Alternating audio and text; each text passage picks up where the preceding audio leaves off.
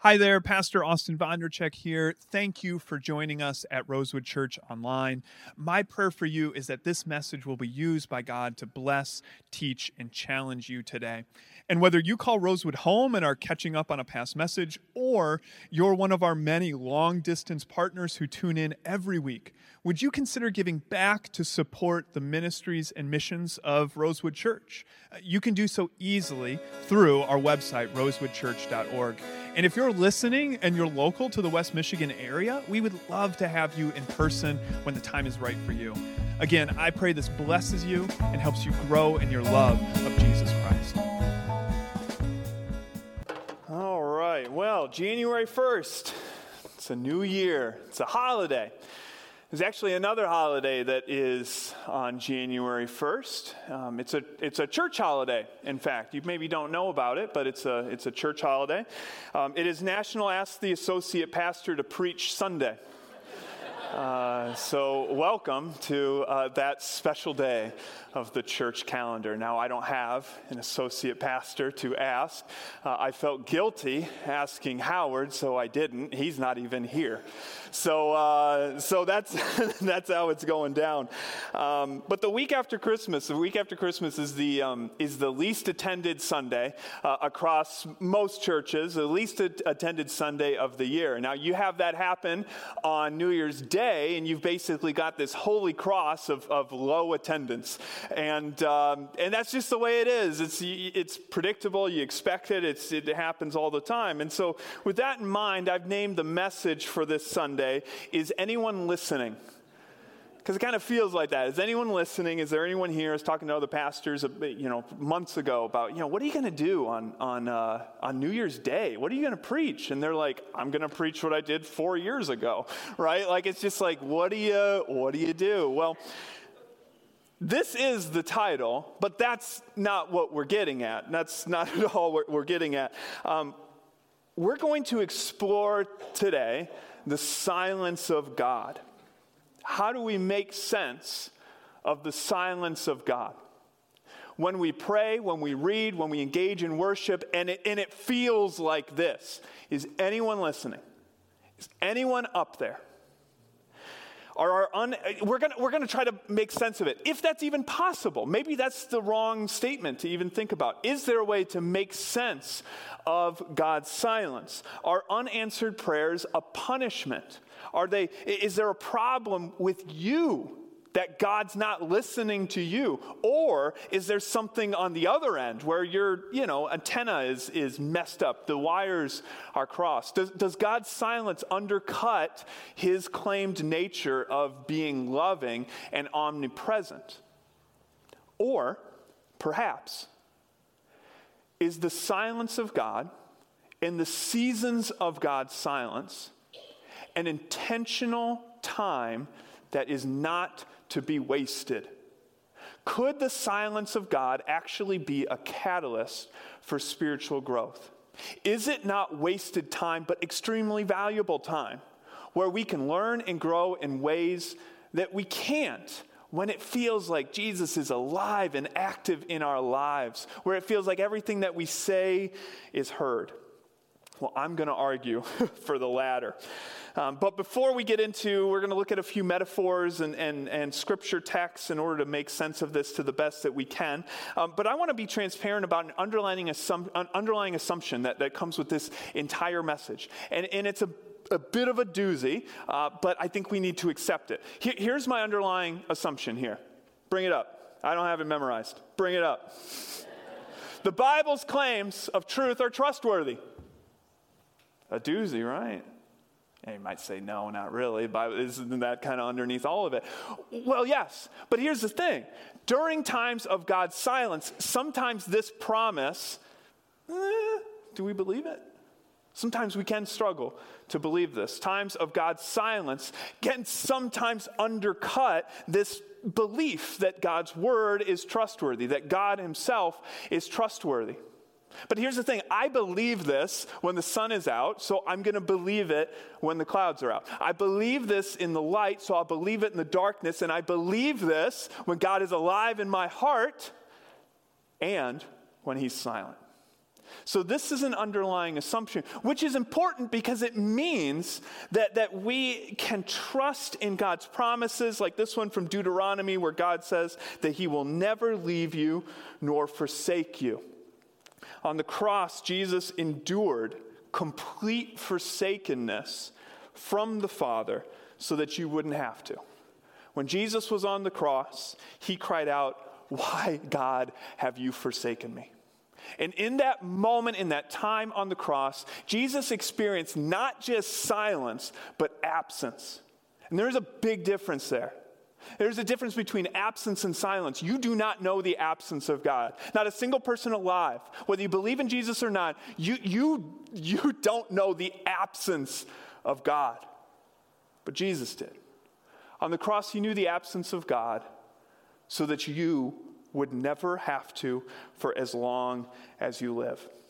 So, perhaps the most simple and honest question that, that we can ask as a part of this message and as a good starting point for us is, is why?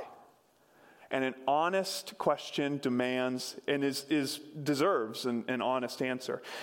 Now, throughout this message, the mystery of God will hang over, over all of it, but there are ways to better understand God's silence and to reframe this common universal experience as Christians in a way that helps us see this as an opportunity for growth rather than despair. And, and so we're going to look at it through three perspectives. And here, here are the three here. We're going to talk about riding a bike, object permanence, and selfless love. So let's start at the top riding a bike, okay? So um, uh, this summer, my, um, my son, Ford, um, he's, he's, uh, now he's four, he was three at the time, but uh, he was learning to ride a bike, transitioning from a, a balance bike to a, to a pedal bike. And, um, and like with most, most kids, it, it, took a little effort. And so um, my wife and I, we have two very different ways of going about solving problems. Uh, for her, um, she is an information gatherer right? If you're an information, you, you, should just like give me all the information I need to know everything before I, I take this, the, the, the first step, which to me is a curse because you can never know everything. And so, so I'm not like that. I'm more of let's just do it and then we'll figure it out as we go. You know, like I don't even know what I don't know, but I'll find out as, as we go. Okay, so that's me. So I'm in charge of, of helping Ford. And so I'm doing what most people do. And I'm, let's see how good the camera work is today. Uh, I, I'm, I'm walking or I'm running next to Ford with my hand on his back and I'm right next to him, and we're going and we're going, and, and but he's really struggling to like like he doesn't want me to let go, and, and we're not getting anywhere really. And so finally, Leah's like, "No, you're doing it wrong." She said, I, I you know, again, she's looked all this stuff up, and so so she's like, "What you have to do is you got to put your hand on on the seat, not on him." and you have to uh, you have to run behind him so you actually need to need to be doing this and he hated it because he can't see me, right? My hand's on the back of his seat. He can't see me. He can't feel me. And, and he, he quit a few times. Like it, it, it wasn't, at first, it wasn't going very well because he couldn't see me. When my son could not see his father, he didn't feel safe. And so it is sometimes with us in our own faith relationships, or our own faith in Christ. The lesson was that as long as he could see and feel me, he would remain dependent on my supervision. Now, it was a process, but he could only learn to ride his bike when he could no longer see me or feel me, even while I was close to him. Reducing our dependence on the supervision of God is a spiritual process, just like riding a bike is a physical process. Parental love requires that, and as parents, you kind of know this, it requires that you um, let your kids go a little bit sometimes. Not too far, right? There are limits. Like you, you ride your bike and there's a, if I see Ford going down the, the driveway and there's a car coming, right, I'm not going to be like, well, here's where he learns to look both ways. No, I'm going to step in I'm going to step in. I am there. I am always present. I'm with him. I'm usually an arm's reach away. But I'm going to let him kind of try these things out. Because in silence, sometimes God isn't leaving you, he's letting you. Just like God let the, or Jesus let the disciples during his, his ministry time, during his three years as, as a rabbi in the teachings that we have in, in Scripture, um, at, at, one point or at a couple different times, in fact, um, he let his disciples go. And they go out and they, and, they, and they have this opportunity to engage in real life ministry in the real world. And, and they don't have Jesus there over his shoulder. They have his spirit. They're not alone, but they don't have the person of Jesus right there with them. And so they go out and they do their thing, and eventually they all come back and they report what happened. And for some of them, they're like, my goodness, I saw God work in amazing ways. And others, they said, I need a little more supervision, right? I need a little bit more help, more direction, more teaching, more guidance. And both are great. Both are, are great results. And both represent spiritual maturing. A parent will tell you that letting that their child start to grow and grow in that independence, which everyone wants, but it's hard to, to let them get there. It is such a painful experience for kids and for parents. It's hard, but it does help us all grow. And it can be both, both, both hard and an opportunity for growth. So that's the perspective of a kid riding a bike. Now let's kind of change gears a little bit. No pun intended. Ah. I want to think about it from another perspective. I want to think about it from the perspective of, of object permanence. Okay, now if you don't know what object permanence is, I'll teach you. Um, I want everyone here to close your eyes. Everyone, close your eyes. Sound booth, close your eyes. Good. Okay, open them again. You all have object permanence because not a single one of you freaked out that everyone and everything in the world was gone. You have object permanence. And you know what? So, so object permanence is the ability to know that things exist when you can't see them okay? And, and that's actually learned. You did not you were not born with object permanence. You learned it in the first few months of life. Every child or, or infant learns object permanence because over time you learn that objects exist even when you can't see them. Now to bring my wife up again she, she uh, before before we knew each other even she lived in germany and and uh, i had the opportunity to, to uh, go there before we had kids and, and see everything everywhere where she used to live. And, and um, she lived in a place called Cologne, Germany. That's not how you say it that's how English speakers say it, but anyway, that's where she lived. And, and in the basement, in that city, there's, there's a dark basement in that city where they found a poem, an inscription on, on the wall from 1945. It was written by a Jew who was hiding from the Gestapo. And, on, and, and the, the poem goes like this He says, I believe in the sun even when it isn't shining. I believe in love even when I am alone. I believe in God even when he is silent. I think sometimes we miss in Scripture as we read the passage of time.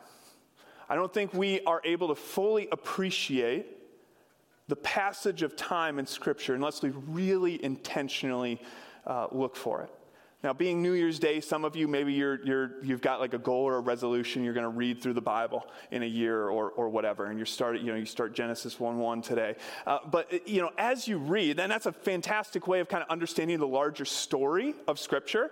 Uh, but as we read, sometimes it's just like sometimes you flip a page and you flipped like 400 years. And that's just how it works. You read, and things go so quickly, and you don't appreciate the time that took place within that story. And that includes the time that sometimes exists between God making a promise and God fulfilling that promise. Many of us, we don't know, some of, I, I, shouldn't imply, but like some of us, do we have that kind of fortitude to pray day after day for weeks, for months, for years for the same thing over and over again? Do we have that kind of perseverance to continue to wait on God between the time that a, a, promise is made versus a time that the promise is fulfilled? Take, for example, the Israelites. They're taken into captivity. They're in captivity in Egypt for 430 years. For 430 years, they cried out to God to set them free to bring them back to the land that God had prom- that God was about to promise them, to, to, to bring them to that place for 430 years. Imagine passing that faith down from generation to generation. You speak to your, your child and you say, We believe in this God. We believe that He will rescue us. And, and, and we ask you to, to join in this prayer as you have prayed, as, as your father and your father's father and his father and his father and his father and his father and his father and his father and his father have all prayed. And we've gotten no answer, but continue to pray that God would fulfill this promise. That's a hard sell. That's a challenge. There are people, there were thousands of people, dozens of generations that came and went without seeing the fulfillment of that promise in this, in this time of God's silence. But then after 430 years, God said, I have indeed seen the misery of my people in Egypt. I've heard them crying because of their slave drivers, and I am concerned about their suffering. And so I have come down to rescue them we expect things to happen fast. We just do. And our expectation for speed is only growing. Waiting is a modern tragedy. We gather around and share stories to a captive audience about a package that took a week to arrive. We share stories with a captive audience of layovers, of how it took three days to get to the other side of the world. Waiting is a modern tragedy. And life is only getting faster and it's not going to probably change. Life will continue to speed up, expectations and, and, the ability to wait will continue to slide. And I think that, like, again, I don't think we're going to change that, but just to recognize the effects of that, I think it does make it challenging for us to trust in the daily promises of God. Uh, here, Eugene Peterson says it really, like, better than I can, so I'll just quote him. He says, This seemingly unending stretch of the experience of the absence of God is reproduced in most of our lives, and most of us don't know what to make of it. The story in which God does his saving work arises among a people whose primary experience of God is his absence.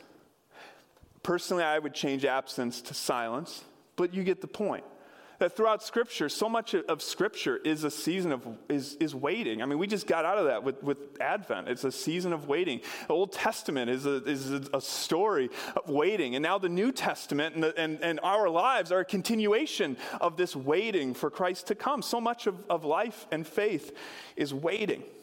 And as the person wrote in the dark basement during Nazi Germany, a sign of Christian maturity is when we can continue to believe in God's love even when we don't feel it and see it. Now, here's the last perspective that we're going to look at. We're going to look at, um, at the growth of selfless love. That's going to be, this is going to be the last perspective we look at. Now, there's a, um, a, a phase that exists in, um, in a new, like a new, like in, in dating relationships, it's this, it, it's this phrase. It, it, the phase has always existed, but now it has a phrase, and it's one of those phrases that just makes me so happy that I'm not dating anymore. And, and the, the phrase is this uh, new relationship energy. Okay, NRE, if you want to be hip. NRE, new relationship energy. The new relationship energy is the euphoria that a person experiences at the beginning of a new love relationship. And this is not just some sort of social experience, it's actually a, a biological experience. Uh, when you're in a new love relationship and you have that infatuation with another person, you are, you, your brain chemically changes to the point where you are, you are clinically insane temporarily because of the chemical changes that love has brought upon you. And it's a really great feeling. I remember it from, you know, a decade or, or more ago. Um, it's an infatuation with this other person, and it feels like a very selfless experience. You love them, everything is new, and you would do anything for them, even to the point of, of looking like a fool in public, just, to, just because you love them and, and you want to do things for them. However, this phase, of infatuation with someone is actually deep down extremely selfish. A lot of the language that, that people use when they describe this time, or, or you can like, you know, look at lyrics of songs that so often try to kind of capture this, this new relationship energy, uh, uh, it's often about us. It's like you love to do those things because it makes you feel good. You want to be with them because it, it makes you feel good. Now, I'm not saying we have, like, I'm not trying to revise the whole dating, like, how this works and fight the chemistry that happens in your brain. That's not my, my point, is not to say this is a bad thing, but just to recognize that it's a phase, and it's a phase that must pass. It has to pass in order to, for that relationship to move into selfless love. In our love relationship with Christ, there is nothing, there, there is nothing very selfless or sacrificial in obeying God so long as your obedience brings you benefits. So long as, as the benefits continue to roll in, there's nothing really all that selfless about your obedience.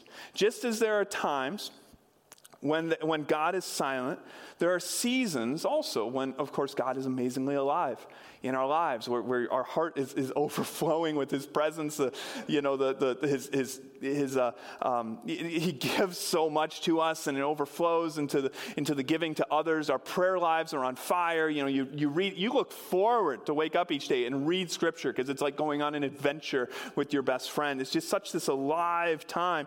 Um, and again, there's nothing wrong with it, with that. But are the experiences and perks replacements for your loyalty. Or to ask it in a different way if all of those good feelings and those benefits and the things that are to your interest were to go away, what would happen to your loyalty? What is your loyalty hitched to? Until faith in Jesus is no longer beneficial, I would argue that we cannot know what it means to actually live by faith, not by sight, even not by sight of the Lord. When a relationship grows in maturity, it transforms from being selfless or selfish to selfless. Relational and spiritual maturity is a process of recentering from our priorities and preferences to the priorities and preferences of the other. And at times, God may choose to deny our requests or even withdraw a little so that we don't feel Him like we used to, because as long as the benefits of faith are untested, you can only mature so far. There's a ceiling to it. Sometimes we live by sight and feel of the Lord and His experiences. And we try to jump from mountaintop to mountaintop. We try to jump from the experience of Sunday to Sunday to Sunday. And rather than, than really engaging in a selfless, sacrificial faith. But all this said, all this said, I don't want to, eh, eh, eh, with everything that we've talked about today, I want to end by just acknowledging that, that we cannot remove the challenge. I cannot remove from you the challenge of God's silence. It is a difficult time. Matthew 4 4, Jesus says that, that man shall not live on bread alone, but on every word that comes from the mouth of God. Meaning that when God is silent, it can feel like starvation. It can be so hard during God's silence. And, and I, I'm not trying to take that away. I don't think that's for me to try to remove. I don't think there's any reframing that can take that away because that is just the, the truth and the reality of God's silence. But what I offer today are simply our perspectives. That's all that they are. They are perspectives. Ways of viewing a time that, that I, as, as far as I see, most of us consider waiting and, and, silence is just like this time to get through where we just kind of sit and we wait for everything to kind of change and, and be alive again. But what if? What if God's silence was a catalyst for growth? What if God's silence was not a mistake or a punishment, but actually an opportunity for you to grow? Grow in a way that you can't when God is so alive and active in your heart, where He is not just present, but just in your ears and in your heart. What if that was really the case? I believe, I believe that it is. I do not offer you any cures because sometimes it's not because you have some sort of spiritual sickness. It's these all of these they're not fixes because maybe nothing's really wrong.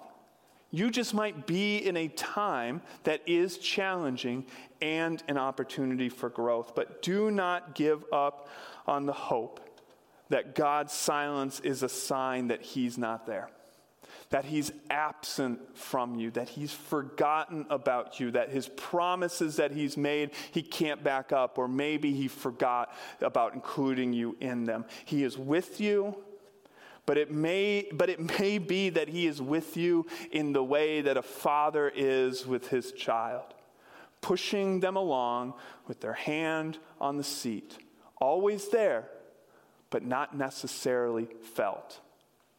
Please pray with me. God you promise to never leave us nor forsake us. Jesus knew what that was like he descended into hell, but really that hell was on earth, as he knew what it meant to be separated from the love of God. But Jesus, as our hearts and our souls join with his in faith and in trust, we know that that is not an outcome or an experience that is ours that we must share that Jesus has bore that burden for us so that we would have a way, a bridge between us and God the Father. So thank you for that sacrifice that made this possible, that made our opportunity for worship here possible, that make our prayers possible, that make scripture something that is alive in our life. And Jesus, at times when, when those means of worship and glory are not always felt, when it feels like we're just talking to the sky, when we're just reading a, a book, a mandatory reading. God, help us to still understand how you are at work. Help us to grow during those times rather than just wait to get through them. Empower us with a selfless faith during these times of your silence and help us to trust you when the clouds roll over and we don't always see that hand of provision. Because, Jesus, when the sun comes back out, and when you speak again loudly into our lives, Jesus, what a blessing, what a joy. God, help us to grow through whatever season of life that we're in. In your name we pray. Amen.